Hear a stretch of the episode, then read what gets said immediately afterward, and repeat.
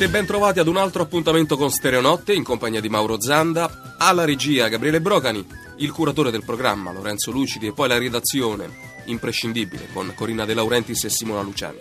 E dunque ben trovati, buonanotte e vi voglio preannunciare che quest'oggi avremo tantissima carne al fuoco, a cominciare da un paio di ospiti, uno al telefono e uno come sempre facciamo dal vivo, ma ci arriveremo per tempo.